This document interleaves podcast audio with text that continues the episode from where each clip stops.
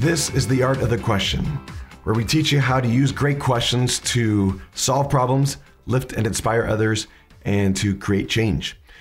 Today, we're going to be looking at this exchange, this interview with Lester Holt and VP Kamala Harris. And we're going to break this down and show you why this is so epic. And really, what we're going to do is show you how to recognize when someone is sidestepping your questions and how not to sidestep a question, how not to do it. Now, I apologize.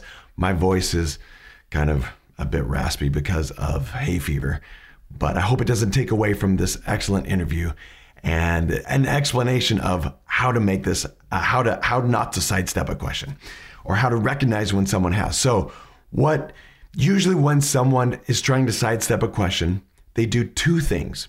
Number one, they take the words, your words, and they redefine them. Number two, they go up the ladder in type of question. And I'll show you what I mean by that. So, first off, when we want to give someone a lot of latitude, we're trying to get to a specific point. Maybe we're talking to um, someone at work or a child or one of our children or something. We want to get to a specific point, but we want to give them the opportunity to explain to us what they know we're really coming at them for. We, they really know why we're asking these questions, but we want to help them save face. So we ask a more broad question. And in this, uh, in this example here, Lester asks Kamala Harris an explanatory question, a question that involves her opinion and isn't can't really be fact checked completely, but can just you know here here's why this works kind of a question. What he's really trying to get to is when are you going to the border? When are you going to the border? And so he asks a broader question. This is his first question. In the news conference here in Guatemala City, you, you had a message for would be migrants don't come. Why should they believe you when they, when they know that people are getting in? Okay, great question, right? Great overall question. You just went to Guatemala, you talked with the leaders there. What about the crisis at the border? Give us an explanation. But at the same time, leaving it wide open that you know we're going there, but you, I'll let you try to answer it. She doesn't. She totally sidesteps the question, the the thing that he's really trying to get at by answering the broader question, of course, and that makes sense. He asks a more broad question and she answers that and never dives down. Well, next, he gets in a little bit more. He focuses a little bit more. And we tend to do this all the time, right? When someone sidesteps a question, we start focusing a little bit more although he asks another explanatory question. And that's at 124 here. He asks another question, and um, she again sidesteps it. Watch this. And so the question has come up, and you heard it here, and you'll, you'll hear it again, I'm sure. It's why not visit the border? Why not see what Americans are seeing in this crisis? Why not visit the border?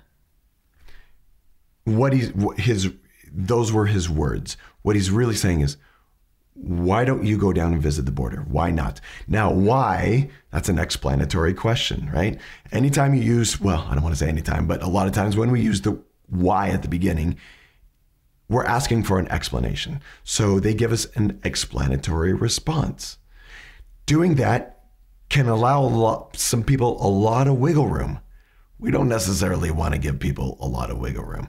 But in this case, he does. Again, to save face, just just answer the question. She doesn't answer the question. So he has to jump down from an explanatory question to a binary question. I, in this case, it's a yes or no question. A binary question only has two outcomes.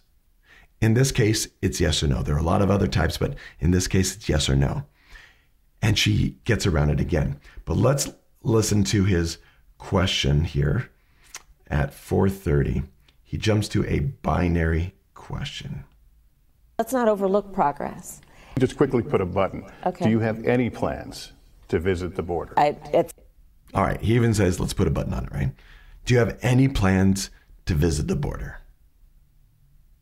Yes or no? Now, okay. So, so far, she has uh, sidestepped it. Now, here are the two ways that you can tell if people are sidestepping your question. First one is that they will reinterpret the words that you use, right? So let me let me show you this in her answers. She answers three things. The first answer, she actually gives a straight up answer, although not as comfortably as she would like. She answers the question. Point, you know, it, She says, at some point, basically, yes, at some point we're going to. So that's her first answer. And then she tries to sidestep it by giving another answer. we are going to the border. We Okay. We are going to the border. Well, wait a minute. She just reinterpreted one of the words or the meaning of what he used, right? When are you going to the border? She now interpreted instead of you singular, you as we all, right? So she said, we all are going to the border. But then she changes her mind again. She changes her answer again and says, to the border. We've been to the border. So at some point, we're going to the border. We are going to the border. We've already been to the border. So those are three different questions, three different answers. And but they all are binary, right? But because she has lumped them together, they start to be more factual and then watch they'll be more explanatory. She continues her she continues it after he asks another question. This whole this whole this whole thing about the border. We've been to the border. Okay, so right there, she actually goes into the explanatory part, right?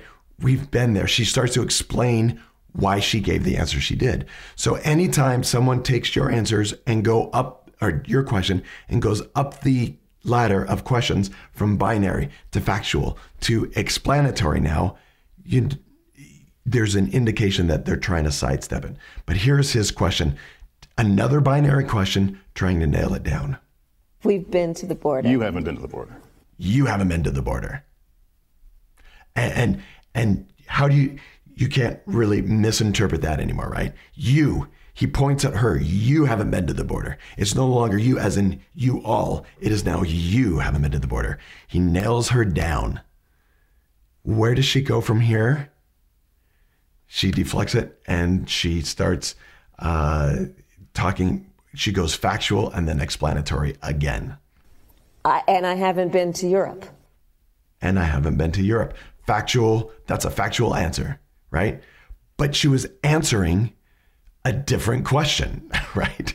And then she gets into the explanation of why she answered that. And I mean, I don't I don't understand the point that you're making. I'm not discounting the importance of the border. Well, I, I'm, I'm Okay? So she starts to get into a long, she just doesn't say yes or no. And that's how you know those, again, those two things misinterpreting or reinterpreting the words you use. And if they go from, from binary, yes or no, in this case, to factual to explanatory.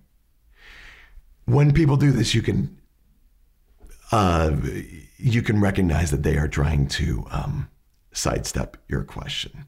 Now, this was a great example. Unfortunately, what happens when when someone does this?